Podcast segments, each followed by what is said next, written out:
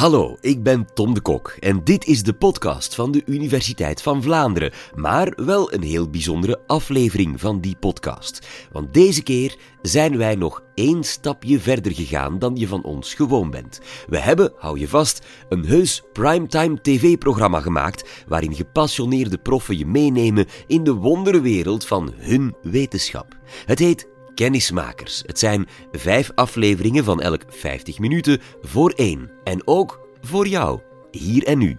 Luister mee hoe bioloog Hans van Dijk in deze aflevering in geuren en kleuren vertelt over hoe dieren elkaar en ons voortdurend bedotten, beliegen en bedriegen. Als je wil kan je ook zien wat hij daarover te zeggen heeft. Dat kan op YouTube, op Spotify en natuurlijk op VRT Max. Heel veel plezier met Kennismakers. Wat is de gelijkenis tussen dieren en pijpen? Het meervoud bedoel ik, niet het werkwoord. Waarom is de jeugd van een koekoeksjong net een horrorfilm? En hoe meesterlijk zijn vlinders in bedrog? We ontdekken het samen het komende uur. Welkom bij Kennismakers.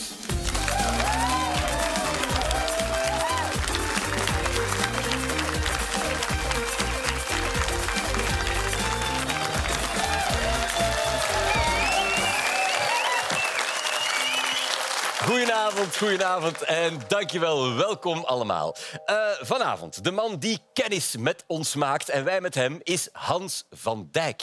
Hans is niet alleen de broer van acteur Tom van Dijk in zijn vrije tijd. Hij is professioneel, vooral professor gedragsbiologie aan de UCL. Met zijn team van onderzoekers probeert hij het gedrag te begrijpen van dieren in onze wereld op mensenmaat. Vanavond deelt hij met ons zijn passie voor fladderende vlinders, maar ook voor koele kikkers en pauwen. Geef hem een beestig applaus. Hier is Hans van Dijk.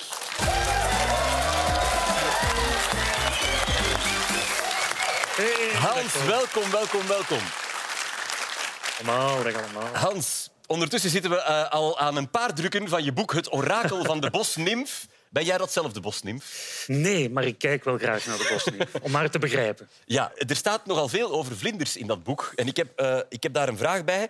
Als je dan als bioloog moet kiezen op een bepaald moment, waarom heb je dan niet de tijger of de olifant gekozen? Waarom het vlindertje? Ja, vlinders zijn heerlijk om naar te kijken. Van vlinders zijn er 180.000 soorten. 180.000. Het is biodiversiteit op volle toeren. Je hebt nachtvlinders en dagvlinders. Je hebt er kleine en grote. Je hebt trekvlinders en onkvaste vlinders. Met die kleuren die maakt dat al eeuwenlang naar die vlinders wordt gekeken. We weten daar heel veel van. En die levenscyclus die zo verandert, maakt die diertjes ook o zo gevoelig. Als er iets met die vlinders gebeurt, kunnen we daar eigenlijk de toestand van de natuur mee onderzoeken. Het zijn een beetje onze kanaries in de koolmijn. En dat maakt die natuurlijk o zo interessant. Klinkt ook als iets dat iets gemakkelijker te bestuderen valt op de universiteit als pakweg een tijger. Jij klinkt wel als onze rector. Die vindt dat ook beter. Qua verzekeringen. Op zich is het heerlijk. Maar wat je ook doet als gedragsbioloog, je hebt eigenlijk altijd hetzelfde probleem. En dat is? Eigenlijk is het mijn belangrijkste handicap, Tom. En jij hebt die ook. Wij zijn mensen. Homo sapiens. En dat is fantastisch, want anders was ik geen wetenschapper natuurlijk. Maar ik kijk, ik probeer die andere dieren te begrijpen, maar ik kijk wel door mijn ogen, mijn mensenogen. En om dat mijn studenten heel duidelijk te maken, en vandaag ben jij en jullie allemaal een beetje mijn studenten, niet waar? Opletten daarboven, oké? Ja. Straks examen. Ja. Heb ik een kunstwerk meegebracht. Oké. Okay. Ceci n'est pas une pipe. Is dit geen pijp, Tom? Het is een strikvraag. Hè. Is het een, een pijpvormige vlinder? Nee, kijk, u kent dat allemaal. René Magritte, surrealisme. Het is geen pijp, ze zien n'est pas une pipe, maar het is, je ziet toch een pijp? Wel, het is iets dat lijkt op een pijp. Het suggereert een pijp. Wel, de natuur zit eigenlijk vol pijpen die geen pijpen zijn. Er is heel wat bedrog. En what you see is not what they get. Dus wat jij ziet, beste Tom, is niet noodzakelijk wat al die andere dieren te zien krijgen. En voilà, dat is eigenlijk al een eerste belangrijke les voor de bioloog. Ja, hij is al begonnen. We gaan luisteren. Dames en heren, Hans van Dijk.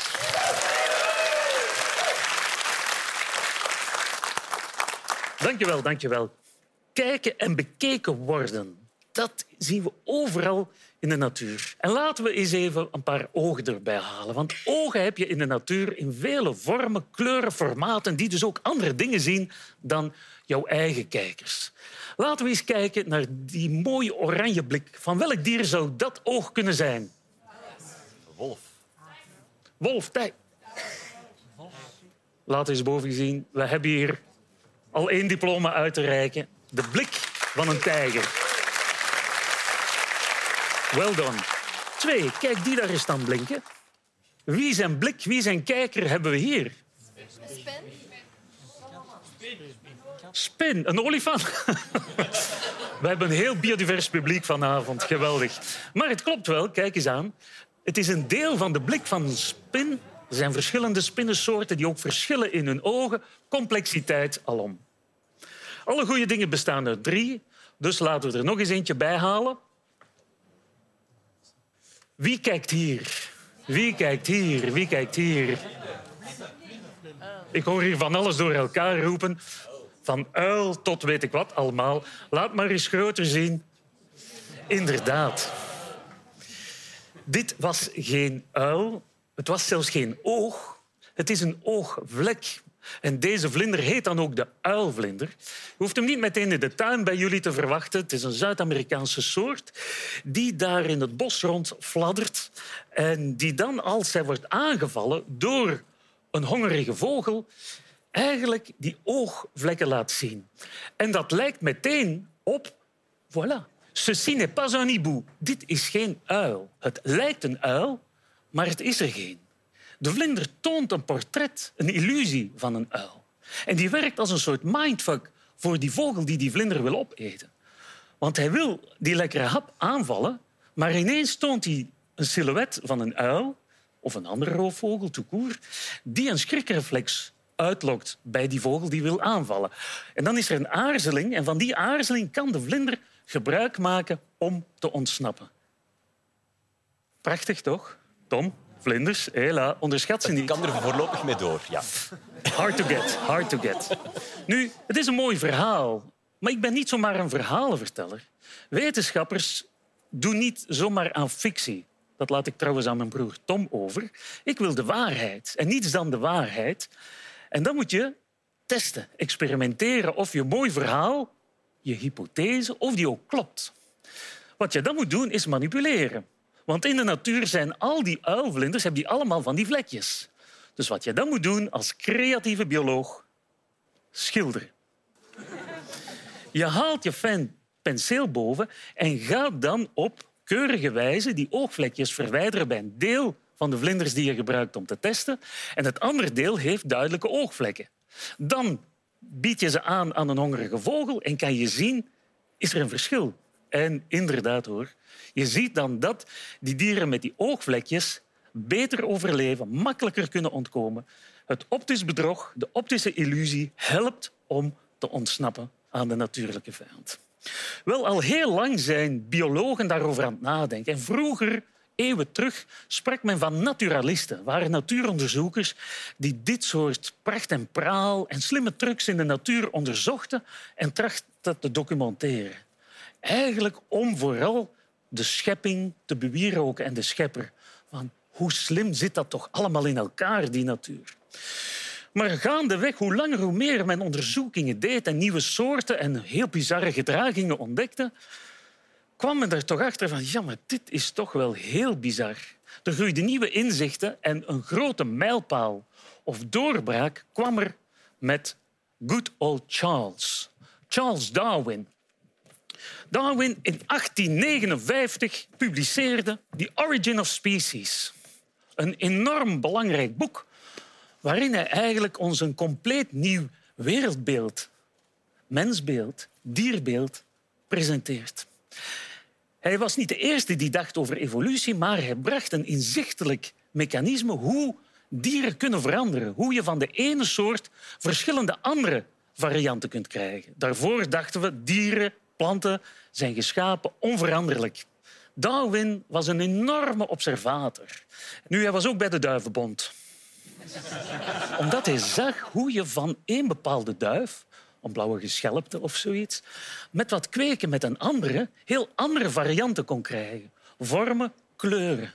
En dat prikkelde hem. Want hij zei, als dat mannetje en vrouwtje bij elkaar en na een aantal generaties zie ik dat veranderen. Die kunstmatige selectie van die kweker, dat is interessant.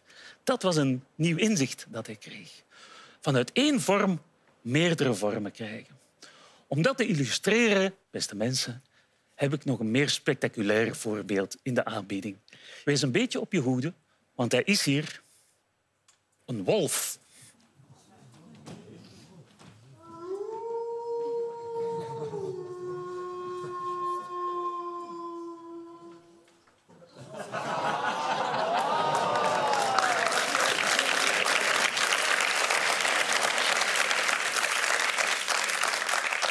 Oké, ja, ja, ja, ja. Onze budgetten zijn beperkt. Het is een wolfje geworden. U ziet deze lieve chihuahua wellicht niet als een wolf. Maar ondertussen weten wij dat alle honden, alle rassen, dus ook deze vrolijke rakker, allemaal afstammen van de wolf. Weet dat uit genetisch onderzoek, door de genetica te vergelijken van wolven, wilde wolven en al die rassen, zien we daar heel wat gelijkenissen in. En die afstamming kunnen we prachtig documenteren. En dat is interessant, want door te kweken, te selecteren, kan je vanuit één model, een wolf, heel wat verschillende varianten maken. Je kan zo'n lief schoothondje eruit kweken. Hè, makker? Je moet zijn hartje voelen. Oh, zo schoot. Ik ga hem terug naar de roedel sturen. Hè. Dan kan hij rustig daar de wolf, het wolfje uithangen. Hè? Vriend, kom, we gaan hem terugbrengen. Hier ze. Dank je wel. Onze didactische wolf. Mooi toch? Maar je kan dus van die ruige wilde wolf, door te selecteren, kan je daar iets kleiner van maken. Kan iets dat past op je schoot. Maar je kan evenzeer kweken naar sleehonden of jachthonden, waakhonden. Dus tamlief, agressief, wild. Vanuit die ene vorm kan je heel wat andere vormen krijgen. Darwin begreep dat. En hij zag dat in de natuur eigenlijk iets gelijkaardigs aan het werk is. Daar zit dan zo geen slimme kweker of een goddelijke ingenieur aan knoppen te draaien. Maar eigenlijk door allerlei factoren in die natuur... Dat kan temperatuur zijn, dat kan vocht zijn, dat kan het voedsel zijn, dat kunnen de vijanden zijn. Al die factoren samen scheppen en kunnen soorten veranderen. Natuurlijke selectie. Het is uiteindelijk een proces dat leidt tot aanpassing. Dat idee is dus niet alleen maar een wild ideetje van 1859. Ondertussen is dat een steunpilaar van de moderne biologie geworden. Al veel testen gebeurd. Als ik zeg, dames en heren, aanpassen, biologische aanpassing, dan is dat niet hetzelfde als u zegt van ja, je hebt werk een nieuwe collega, moeten we toch een beetje aanpassen aan die collega. Wij in de taal, in ons dagelijkse taal, zeggen we dat zo. Dat is dus niet de aanpassing waar ik hier over praat. Dit zijn op het niveau van de populatie en soort veranderingen die langer doorwerken. Het is dus niet een individu dat zich een beetje anders gedraagt.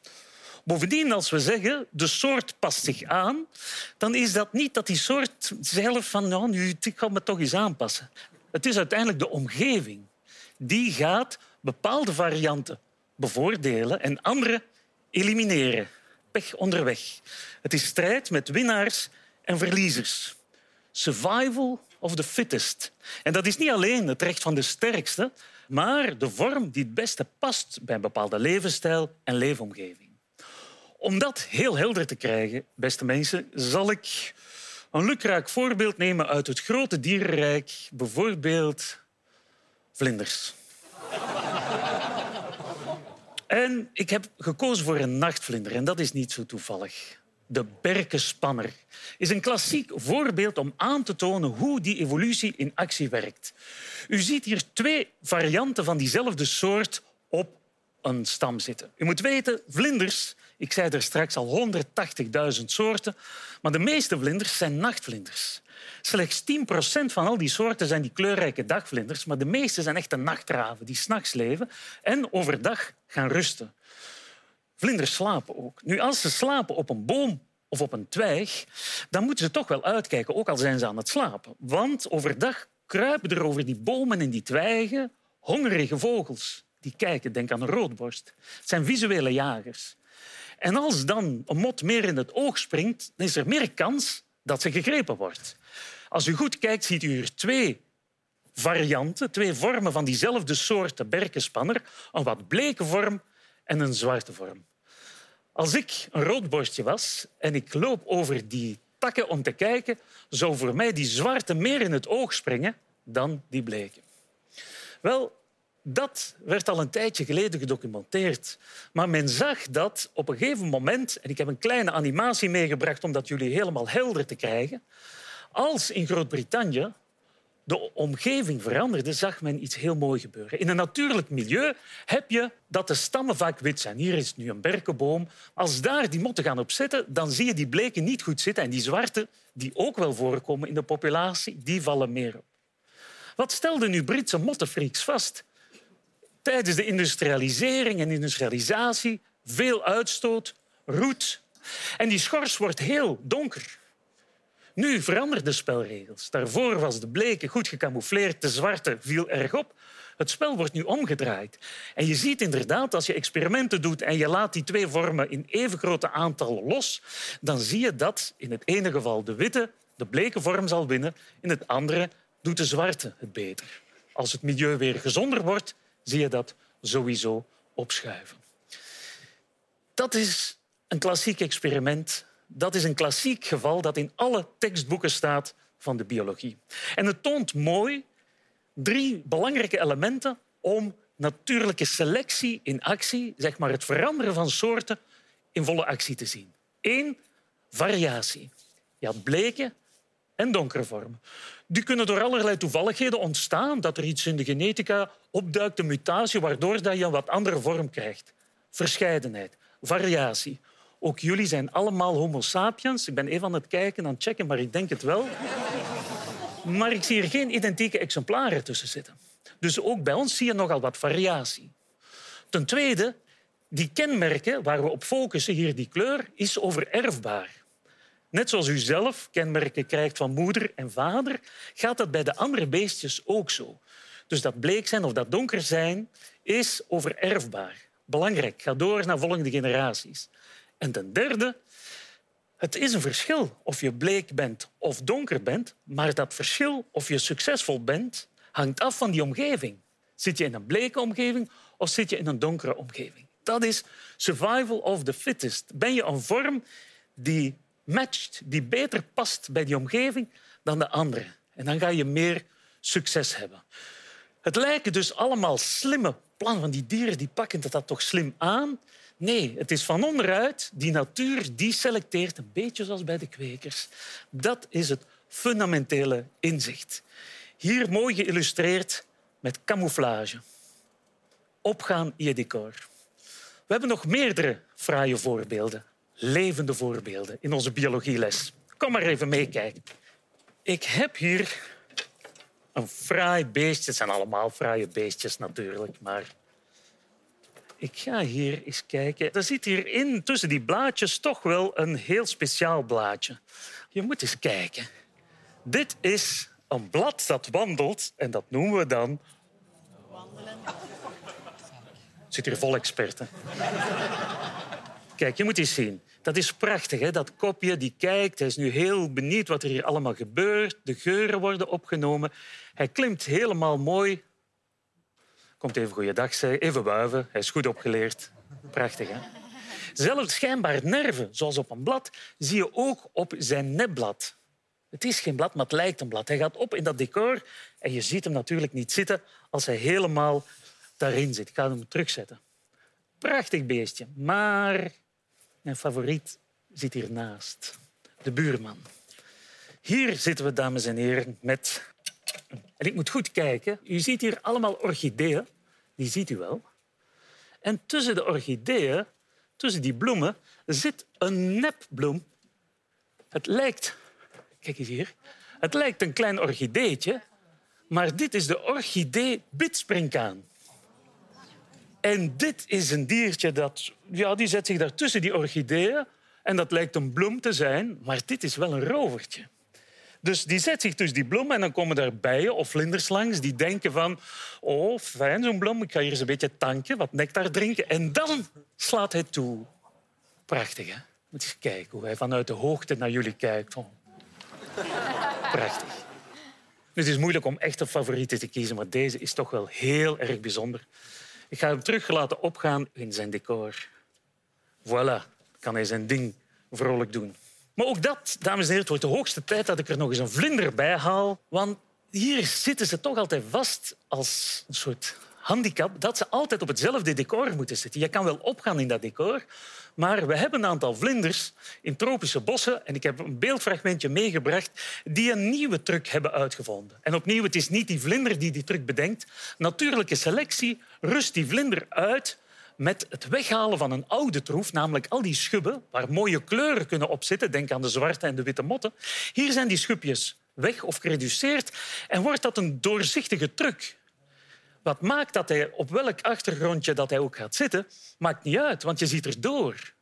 En opnieuw een mooi verhaal, maar als je deze vlindersoort en een nou verwante vlindersoort die nog vol schubben staat vergelijkt, zie je dat inderdaad deze glasvleugelvlinder minder snel gegrepen wordt door hongerige vogels die wat confuus zijn, want ze zien daar eigenlijk helemaal dwars door. Nu, wat wij zien is niet altijd wat de anderen zien. En dat is heel belangrijk als bioloog om dat te realiseren als ik experimenten moet doen. En bovendien, ja, zien is al een heel vraagstuk op zich. Stel, ik ben een slang en ik ben op zoek naar een prooi. Dan kan het zijn dat heel wat van de prooien, een, een muis of een konijntje, goed gecamoufleerd is. Stel als u zelf een konijn of een muis zou ergens moeten vinden. Als ze rent, kan je ze zien, maar als die stil zit, valt die niet op. Heel wat jagers, zoals sommige slangen, zien niet wat jullie zien. Ze zien de zaken anders. En zien is misschien nog niet het beste woord. Ze zijn in staat om warmte te detecteren. Warmte detecteren. Alsof ze warmte zien van op afstand. Alsof ze beschikken over een thermische camera. En ook die heb ik hier. Dus ik ga even de slang uithangen. Weliswaar met de nodige technologie. Stel, we zijn op zoek naar een warm hapje hier in de jungle. Dit is wat we zien door mensenogen, wat wij zien op zoek naar een warm konijn of een warme muis.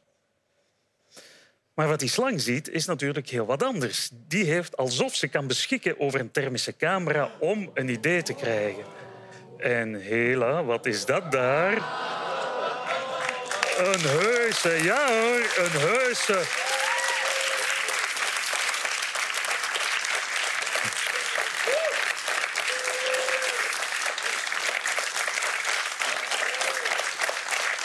Zomaar, zomaar een heuse homo sapiens die daar verstopt zat. Had u haar gezien? Nee.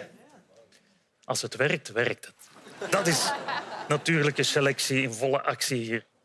Een hilarisch voorbeeld, maar het kan natuurlijk nog hilarischer, dames en heren. Je kan het zo gek niet bedenken of natuurlijke selectie experimenteert er al wel mee over die miljoenen jaren van het leven op onze gekke, maar zo boeiende planeet. En laten we eens even in de zee duiken. Want in de zee vind je ook fantastische vormen die aan camouflage doen, maar de truc hebben om niet zomaar op één plekje te zitten waar ze goed op passen, maar van kledij, van jasje, kunnen veranderen.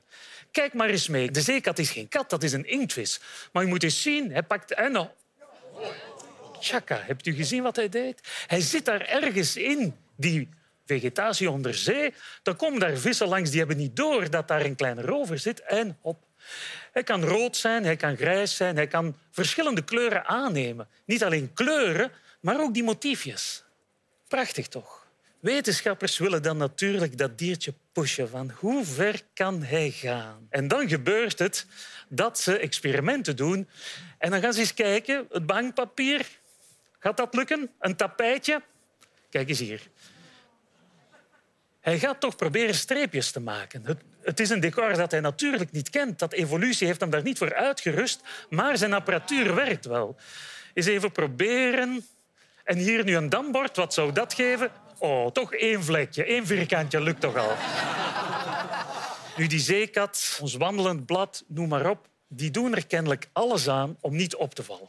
Met andere woorden, natuurlijke selectie heeft hen uitgerust om niet op te vallen.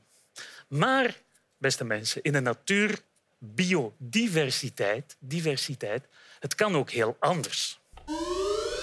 Alarm, alarm, niet in de darm, maar een wesp.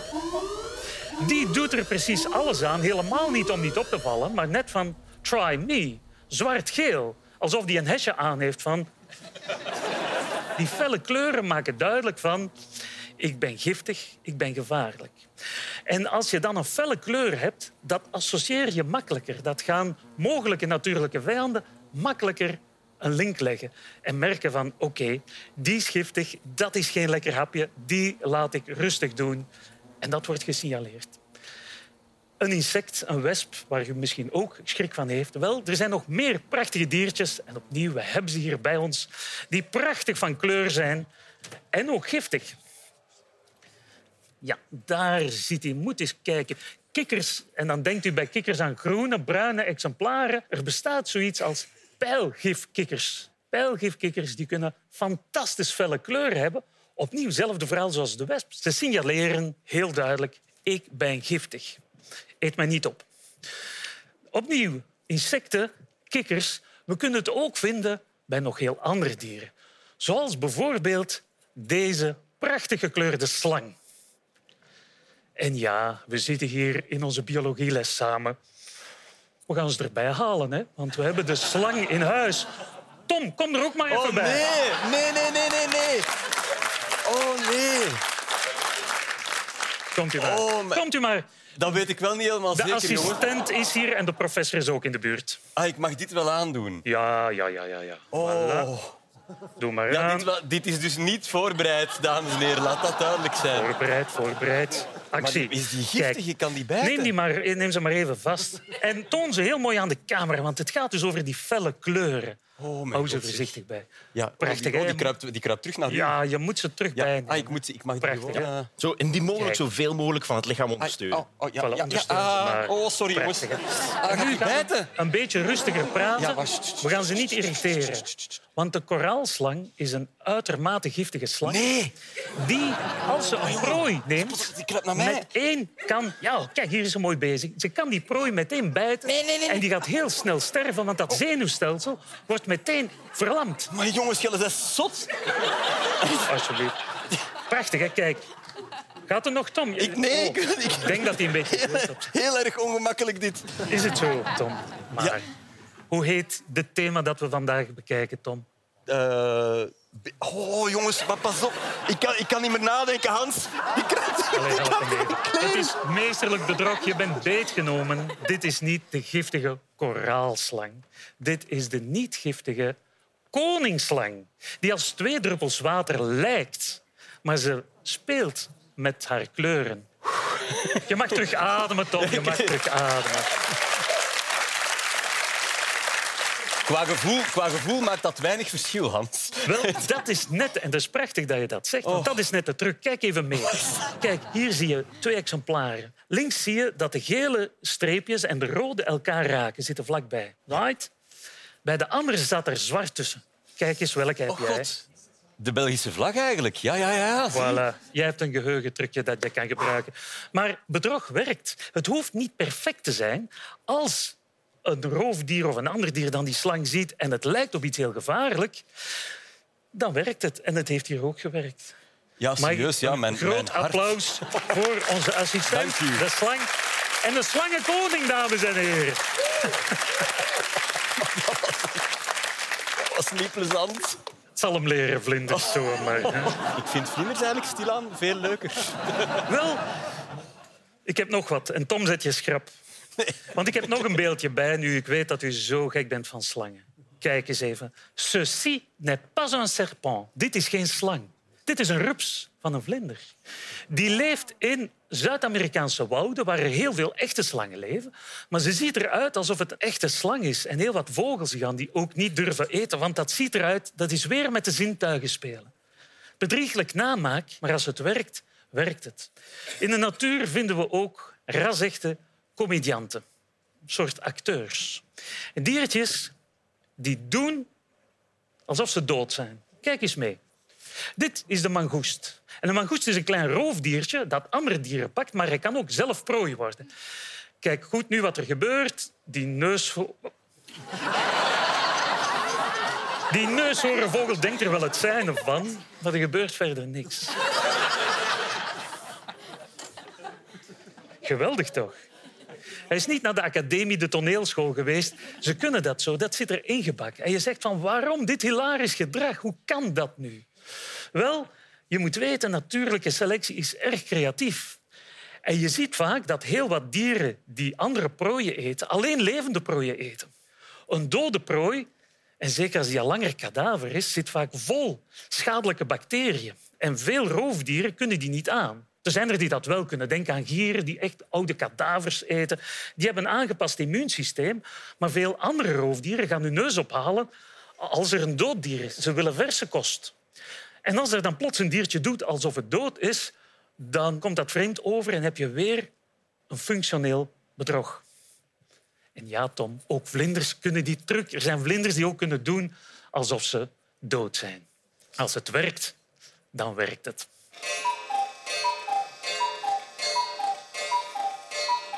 Het is tijd, beste mensen. Het is tijd voor de absolute meester der meesters van het bedrog. Meesteres, moet ik eigenlijk zeggen.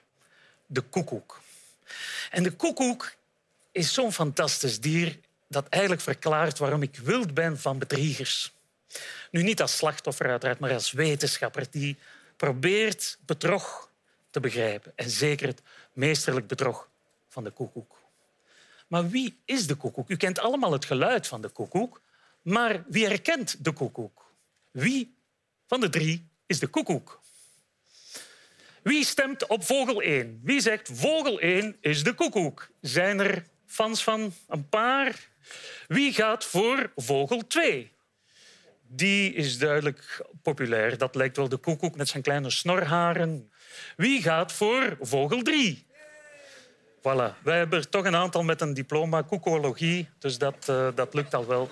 Dit is inderdaad de Europees grijze koekoek. U kent het geluid. U weet hoe hij eruit ziet. But you ain't seen nothing yet. De koekoek is om van achterover te vallen. Het is goed dat u allemaal zit, want als u dat nog nooit gehoord hebt, dit is buitensporig waanzinnig. Die naturalisten, die oude onderzoekers waar ik het al eerder voor had, toen ze erachter kwamen wat mevrouw Koekoek allemaal kan, dat ging een petje te boven. Welke schepper verzint zoiets? Dat is namelijk een vogel die zelf geen broedinstinct meer heeft, maar die gaat die eieren in een ander nest leggen en laat de anderen voor de ouderzorg opdraaien. Als het werkt, werkt het, want die kan op die manier wel erg veel eitjes bij verschillende vogels gaan leggen. Kleine zangvogeltjes, zoals bijvoorbeeld karakietjes of hegemussen. Hij gaat als een volleerde broedparasiet die andere vogels daarmee lastigvallen. Maar dat kan je natuurlijk niet zomaar doen. Natuurlijke selectie heeft de koekoek uitgerust met een fantastische trucendoos. Want natuurlijk, die zangvogels die laten zich zomaar niet doen. Je hebt die zangvogeltjes die bedot kunnen worden. En die koekoek die als parasiet probeert zijn of haar slag te slaan. Maar dat is een wapenwedloop. En als een van beiden het spel minder speelt, wint de andere. Een evolutionaire wapenwedloop die al miljoenen jaren doorloopt en die maakt dat we nu een fenomenale trucendoos hebben bij die koekoek. Laten we beginnen bij het begin. Hoe krijgt de koekoek een ei in een ander nest? Die andere vogels bewaken hun nest. Die zijn heel secuur op hun toekomstige kroost.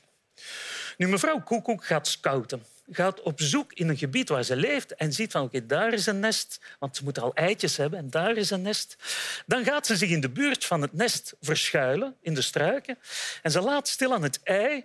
Ik probeer het jullie uit te beelden. Hè. Ze laat haar ei zakken tot op het moment van... Nu zou het stilaan moeten komen. Op dat moment gaat mevrouw Koekoek haar struik verlaten om eindelijk haar ei te kunnen leggen in het uitverkoren nest. Op dat moment is het wel handig als die oudere vogels niet in de buurt zijn. Ze vliegt naar dat nest En als je goed kijkt naar een koekoek, dan lijkt die eigenlijk toch wel verdacht veel op een andere vogel. En ik heb hier twee plaatjes bij. Links ziet u de koekoek. Daar tegenover staat een roofvogel, een sperwer. De koekoek lijkt als hij door het bos of door het moerasgebied vliegt, verdacht veel op een natuurlijke vijand van die vogeltjes. Op dat moment gaan ze dan hun hachje redden en gaan ze zelfs hun nestje wat in de steek laten, want hun eigen leven is in gevaar. Nu, één truc is goed, een dubbele truc is beter. Als mevrouw Koekoek, alsof ze een sperwer is, door het leefgebied vliegt op weg naar dat nest, gaat ze ook nog een geluidje maken. Dit is het geluid van de sperwer. Voilà, typisch hoog gepiep van een roofvogeltje, een sperwer. Dit is het geluid van mevrouw Koekoek. Dat is niet Koekoek dat hij roept, dat is voor de mannen. Mevrouw Koekoek roept. Opnieuw, het is niet perfect. Maar als u als klein zangvogeltje daar rondhangt en u ziet iets vliegen dat op een sperwer lijkt en het klinkt ook nog een beetje als een sperwer, dan werkt het. Het bedrog werkt. De vogeltjes gaan niet naar hun nest, maar proberen zich te verstoppen. En op dat moment heeft mevrouw Koekoek vrij spel. Een paar seconden. Maar goed, dat ei is al ingezakt. Ze gaat op het nest zitten. Ze neemt een ei, één ei eruit. Eet ze lekker op. Klein omeletje erdoor, dat kan goed doen. En ze legt heel snel haar ei en hop, ze is weer weg. Een paar seconden. Soms mislukt het. Heb je omelet op de grond en voor de koekoek. Het is een strijd. Er is selectie langs twee kanten. Het ei ligt in het nest. Zien die vogels dan niet dat dat ergens een fout ei zit? Wel, ik heb een plaatje meegebracht om te illustreren. En hier ziet u het nest van een vogeltje waarin... U ziet, er is één groter ei. Nu, als een ei een beetje groter is, dat speelt geen rol.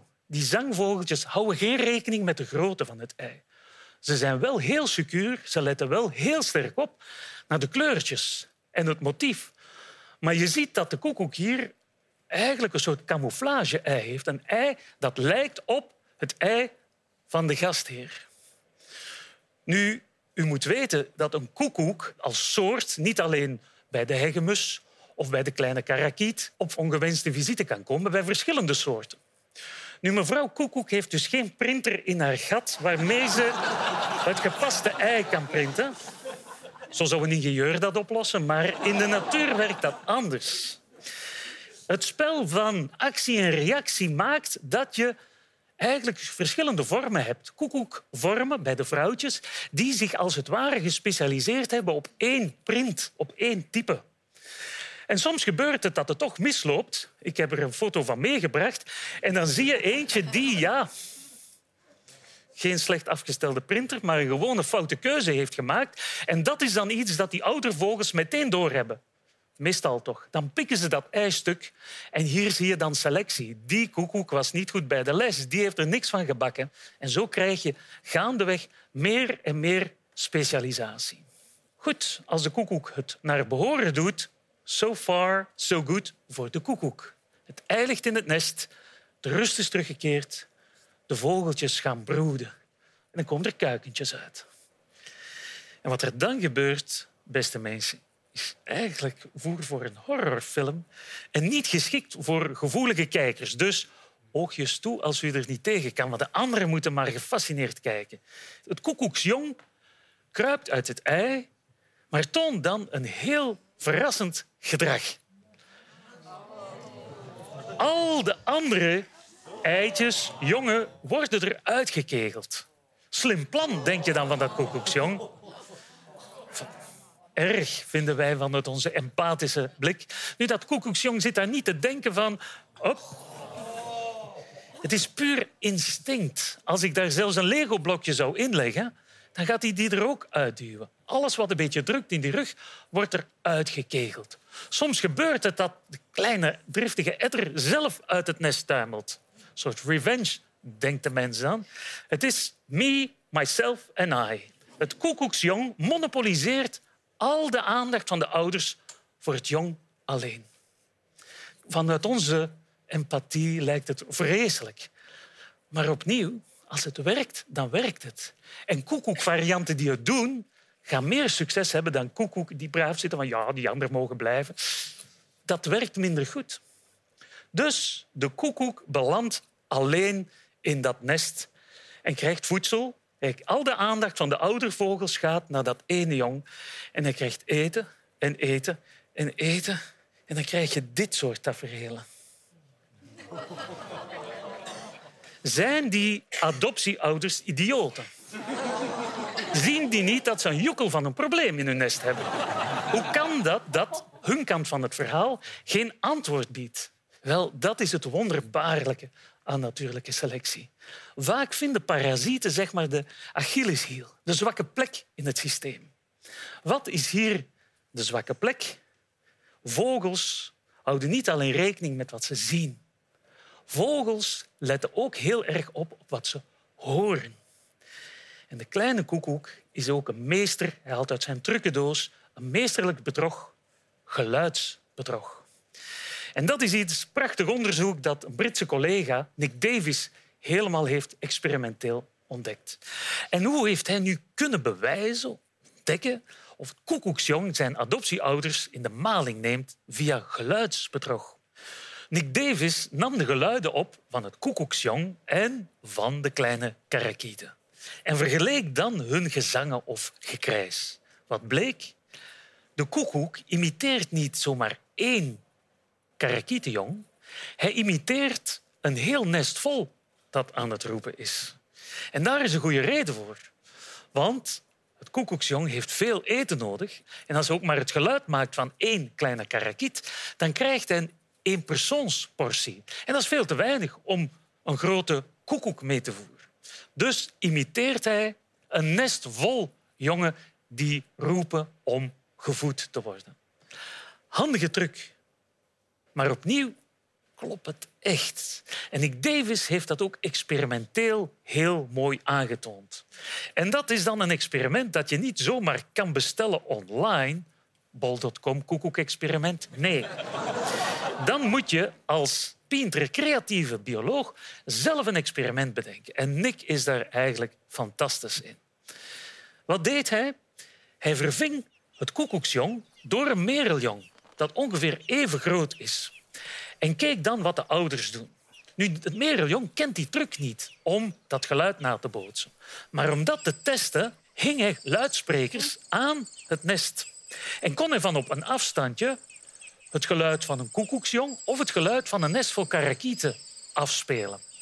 En als de ouders dan dat bekje zien, in dit geval van het mereljong, maar ze horen ook het zij een nest vol karakieten, het zij het koekoeksjong, dan krijgt ook dat mereljong heel wat meer voer.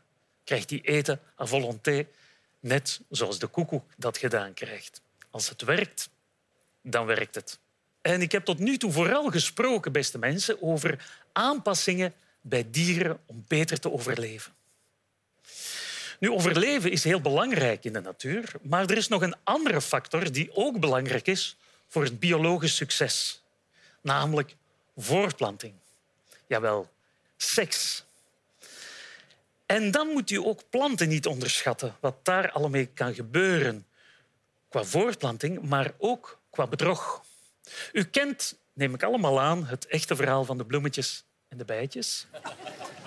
Planten produceren bloemen. En misschien vindt u bloemen fijn, kan u ervan genieten. Die zijn niet voor u bedoeld, maar u kan er misschien wel van genieten. Die planten zenden daarmee signalen uit naar insecten, de bijtjes of vlinders. Ze lokken die daarmee. Het is niet toevallig. Insecten zijn eigenlijk de sekswerkers van die planten. Die komen daar langs, die krijgen wat te drinken, nectar. En dat hebben ze nodig, zit vol energie. Maar ondertussen, ze zijn zich van geen kwaad bewust, worden ze beladen met stuifmeelkorrels, die pollen. Het zijn eigenlijk de mannelijke voortplantingscellen van die plant. En ze krijgen maar een beetje nectar, dus moeten ze weer naar een volgende bloem gaan. En zo worden die pollen verspreid. Dus planten besteden hun seksleven uit aan die insecten. Maar daar heb je een beetje het een voor het ander. Ze zijn daar natuurlijk niet bewust mee bezig, maar voedsel en seks. De een krijgt wat, de ander krijgt wat. Mooi in balans. Wel, het is niet altijd zo'n mooie symbiose. Ook daar zien we bedrog. En bijvoorbeeld bij een aantal orchideeën, en Darwin heeft er ook al naar gekeken, maar er is nadien nog veel meer fantastisch onderzoek gebeurd. Sommige orchideeën produceren helemaal geen nectar. En toch weten ze bepaalde bijen en hommels te lokken. Ik heb een plaatje van zo'n orchidee meegebracht. Dat lijkt een beetje een soort hommel, een bij te zijn. Ceci n'est pas une abeille. Dit is geen bij. Maar voor die driftige mannetjes die daar rondfladderen met hun broek vol goesting, die gaan daar rond en die zien iets dat een beetje lijkt op een vrouwtje. Niet helemaal, maar ze zijn... het moet.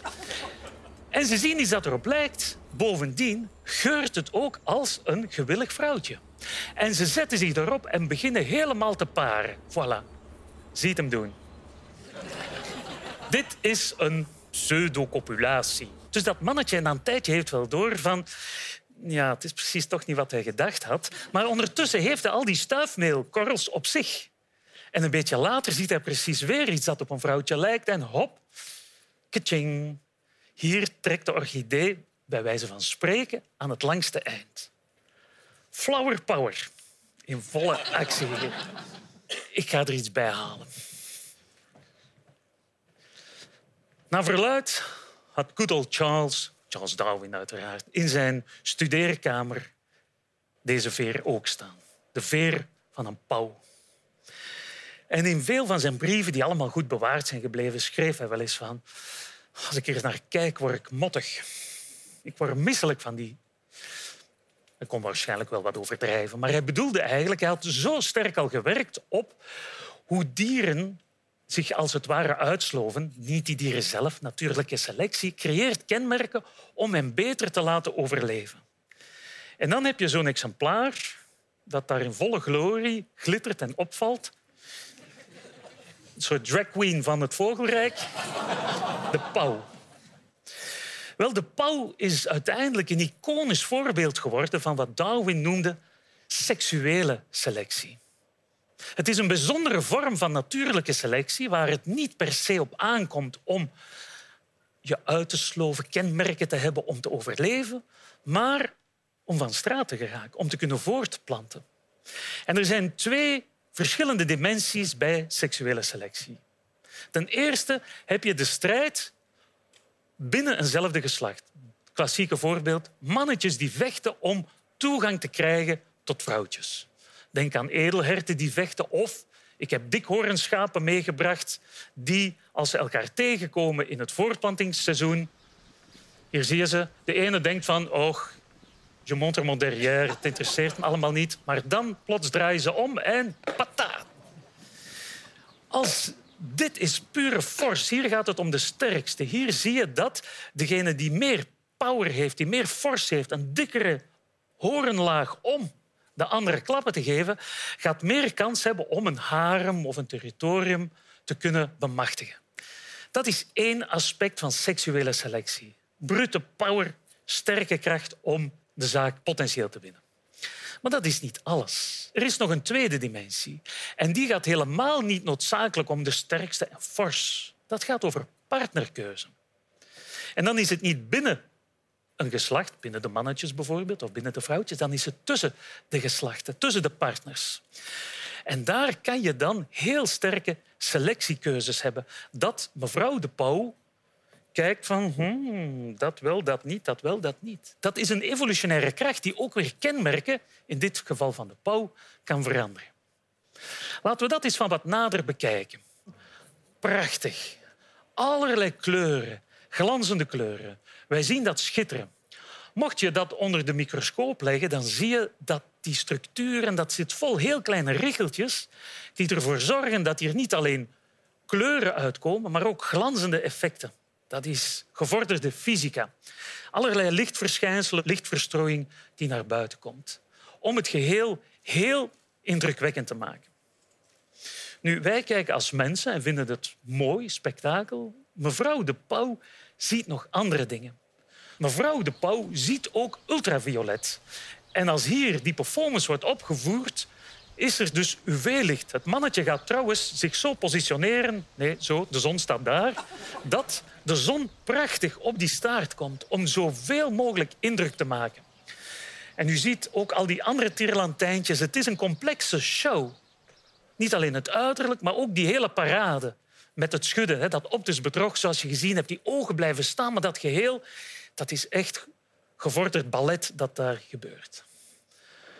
Et alors, is mevrouw onder de indruk? Ça dépend. Dat hangt ervan af. Hard to get speelt ze. Ze gaat kijken, maar om dat goed te onderzoeken, moeten we natuurlijk weer niet door onze bril kijken. We moeten dan een masker met een camera op de kop van mevrouw de Pauw zetten. U ziet hier.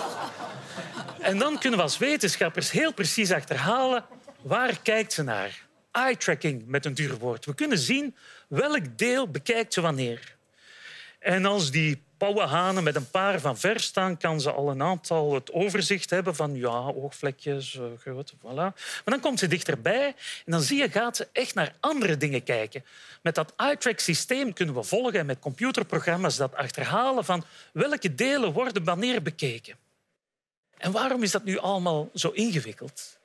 Wel, wetenschappers, collega's hebben getoond dat de mannetjes die een veel complexere niet alleen prachtige staart hebben, in het zichtbaar, maar in het UV, maar die ook een veel complexer danspasje en opvoeren. Dat zijn de exemplaren die gezonder zijn en ook van een betere genetische kwaliteit zijn. Die hebben een steviger immuunsysteem. En dat kan je zomaar niet faken, dat kan je zomaar niet nadoen. Door die heel complexe danspasjes en kenmerken heeft partnerkeuze goede kenmerken, informatieve signalen om te kiezen van ja, nee, ja, nee. Dus op de pauwenmarkt kan mevrouw de pauw wel heel selectief te werk gaan om de beste zaaddonor te kiezen die ter beschikking is. Het leidt dus tot aantrekkelijkheid, kenmerken en die inzichten van seksuele selectie helpen ons om vormen van schoonheid, diversiteit in kleuren en vormen goed te begrijpen. Nu, wat aantrekkelijk is bij een pauw, is natuurlijk niet noodzakelijk aantrekkelijk bij een koolmees of bij een bidspringkaan of bij een knobbelzwaan. We hebben in de natuur heel wat biodiversiteit, ook in die kleuren en vormen. Sommige helpen om te overleven, andere zijn zelfs een nadeel om te overleven. Denk aan die pauwenstaart. Die blijft natuurlijk niet maar doorgroeien en doorgroeien. Op de duur wordt het echt een handicap die de overleving parten gaat spelen. Maar je moet het zo bekijken. Als een mannetje, als het ware met zo'n handicap van een ridicule, opvallende staart, toch kan overleven, dan moet hij wel uit het goede hout gesneden zijn. Dat mechanisme verklaart waarom we in het leven op onze boeiende planeet zoveel vormen en kleuren en danspasjes en rituelen zien die het leven geweldig kleuren en boeiend maken. Van bij eendjes tot bij die vliegend hert, die kevers, een leeuw die power heeft, maar ook die manen en zo verder. variatie, verscheidenheid. Dames en heren, op die manier heb ik geprobeerd om jullie een wat andere kijk te geven door die bril van de bioloog. Maar het is natuurlijk passend dat ik het laatste woord aan good old Charles geef. Ik heb hier zijn Origin of Species toch bij me liggen. En zijn allerlaatste zin in dit o zo belangrijke boek, dat nog steeds zo belangrijk is, ga ik even ten berde brengen. Er is grandeur in deze visie op het leven. Met zijn verschillende krachten die oorspronkelijk zijn ingeblazen in een paar vormen of in één vorm alleen. En in de visie dat terwijl deze planeet is blijven rondcirkelen volgens de vaste wet van de zwaartekracht, er uit zo'n eenvoudig begin een eindeloze reeks vormen, prachtig, mooi en schitterend, zijn geëvolueerd en onophoudelijk evolueren. Wel, voor mij, dames en heren, is mijn onderzoek met vlinders en vele andere soorten een echte realiteit geworden van wat Darwin hier mooi schrijft. Iets dat me verwondering brengt, iets dat me inzicht brengt en iets dat me vooral heel veel nieuwe vragen over vlinders en andere beestjes oplevert. De bioloog is nooit klaar, maar omdat jullie wellicht geen drie dagen tijd hebben, misschien hebben jullie ook geen boterhammen bij, we hebben dat niet gecheckt, ga ik het hierbij laten. Probeer te kijken naar die fantastische biodiversiteit, waar hoe je het draait of keert ook een vrij deeltje van uitmaakt reden genoeg om te genieten van het leven in al haar diversiteit. En draag er alsjeblieft wat meer zorg voor. Dank u zeer. Hans van Dijk, dames en heren. Mijn hartslag is al een klein beetje teruggezakt na mijn bijna doodervaring. Waarvoor dank, Hans. Hoe zit het met jou? gedaan. Prima. Het klopt nog, dat lijkt me al een goed Ja. teken. Hè? Ik moet zeggen dat ik zelfs, een, ik weet niet of ik de enige ben, een heel klein beetje van vlinders ben beginnen houden. Yes. Zijn er nog mensen met dat probleem in de zaal? Ja, bijna iedereen, ja. Jij had effectief nog uren kunnen doorgaan. Dagen. Maar ik ga, je, ik ga je dan uitnodigen voor een volgende keer. En ik wil je nu danken omdat je onze kennismaker wilde zijn vanavond. Het was fantastisch. Geef hem een groot applaus. Hans van Dijk. Dankjewel. Voilà, we hebben weer kennis gemaakt. En wat hebben we onthouden? Een koekoeksjong is zo'n beetje de Vladimir Poetin van het dierenrijk. En ik was niet bang voor slangen, maar nu wel. Dankjewel, Hans. En dankjewel aan jou voor het kijken. Tot volgende keer. Ciao.